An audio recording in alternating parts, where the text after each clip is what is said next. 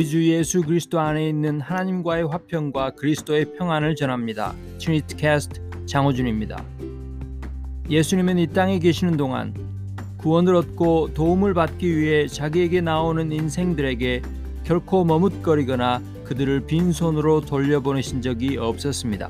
그리고 그것은 다름 아닌 하늘 아버지의 뜻이었으며 예수님 자신의 뜻이기도 했습니다.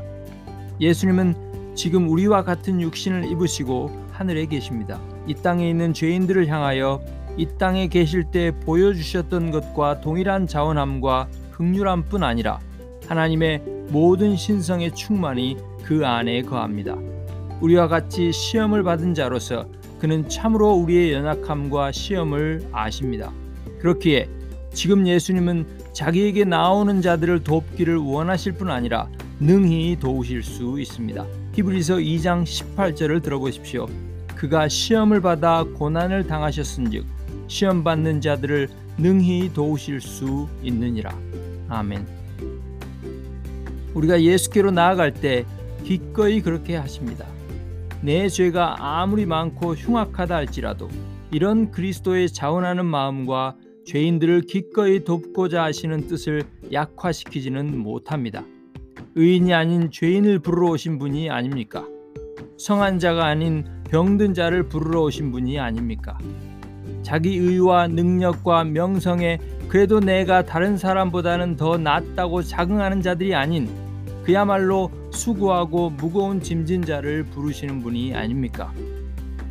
당신의 죄가 아무리 흉악하고 많다 할지라도 그것이 죄인을 구원하기 위한 그리스도의 자원함과 이런 결연한 의지를 결코 좌절시키지는 못합니다.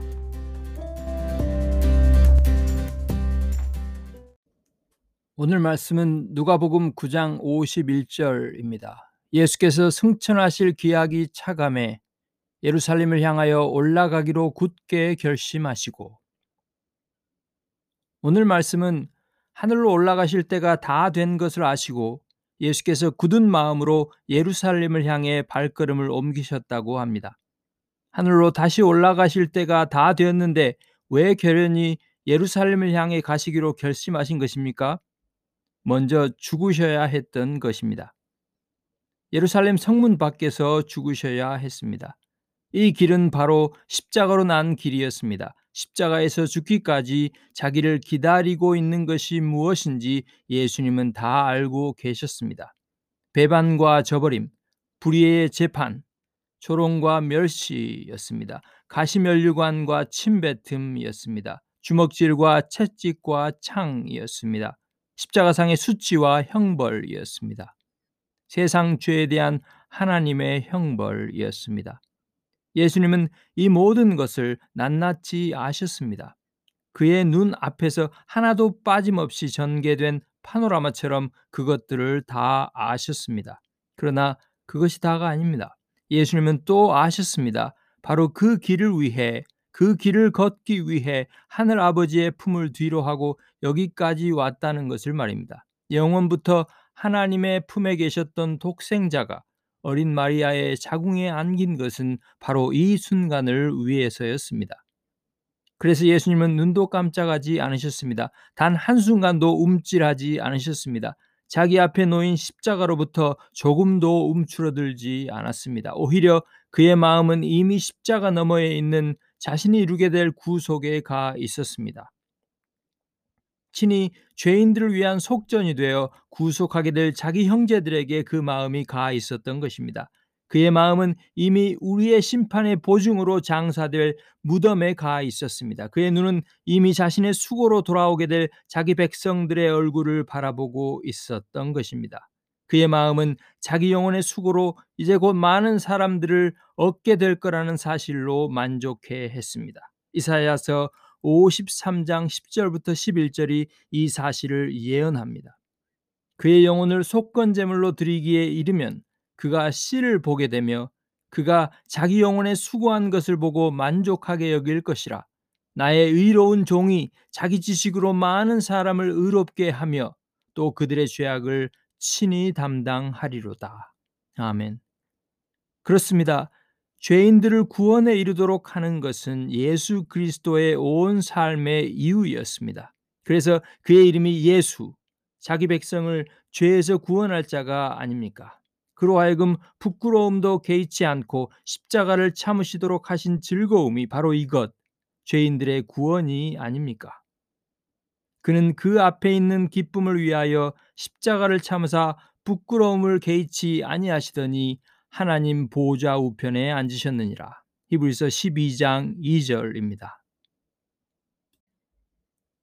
이토록 우리의 구원을 열망하는 구원자를 주신 하나님을 우리가 항상 찬양해야 하지 않겠습니까?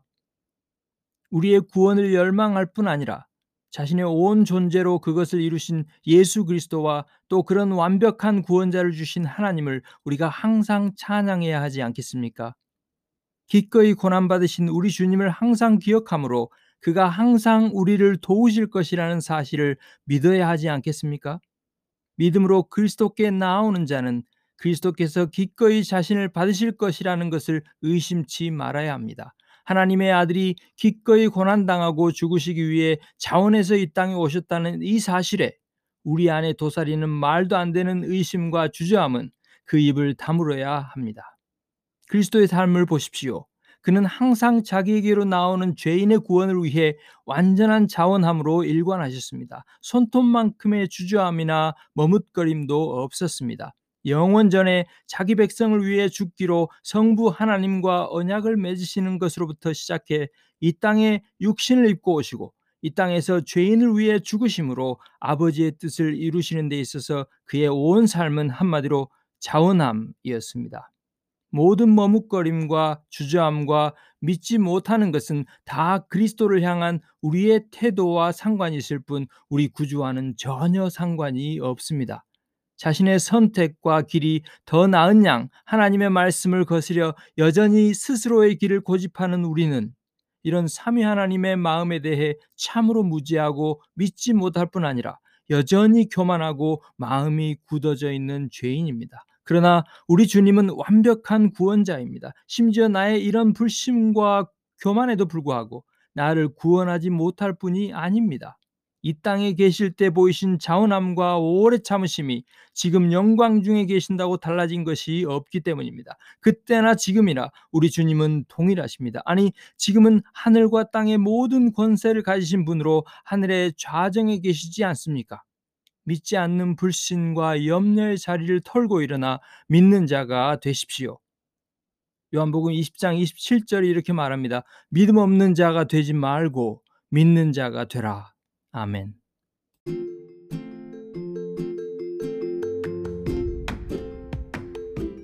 그리스도께로 가십시오. 그에게는 부족한 것이 없습니다.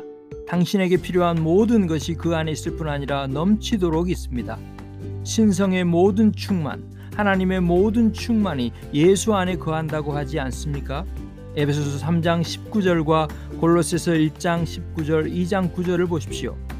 예수께서 이 땅에 계실 때만이 아닙니다. 지금 그렇다는 말입니다. 골로새서의 말씀을 들어보십시오.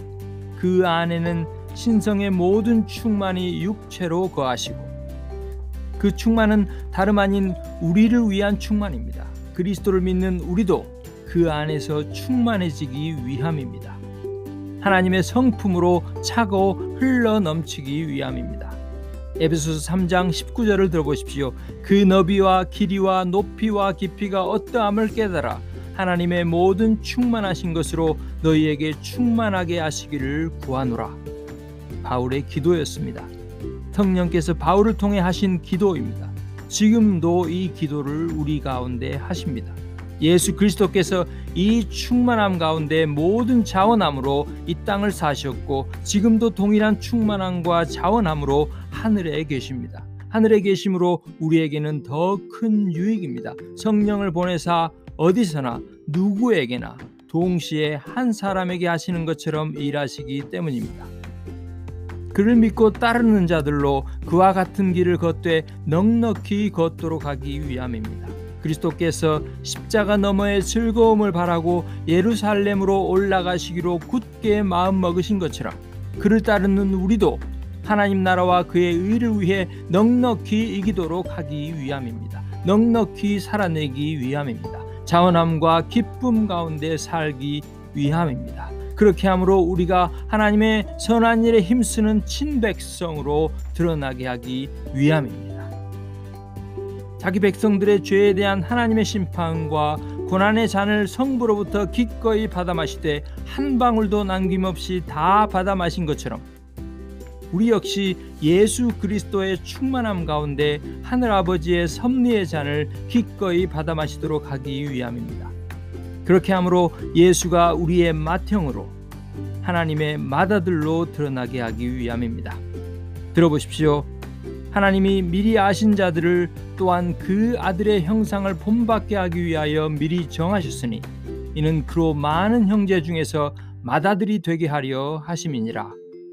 로마서 8장 29절입니다. 할렐루야. 아멘.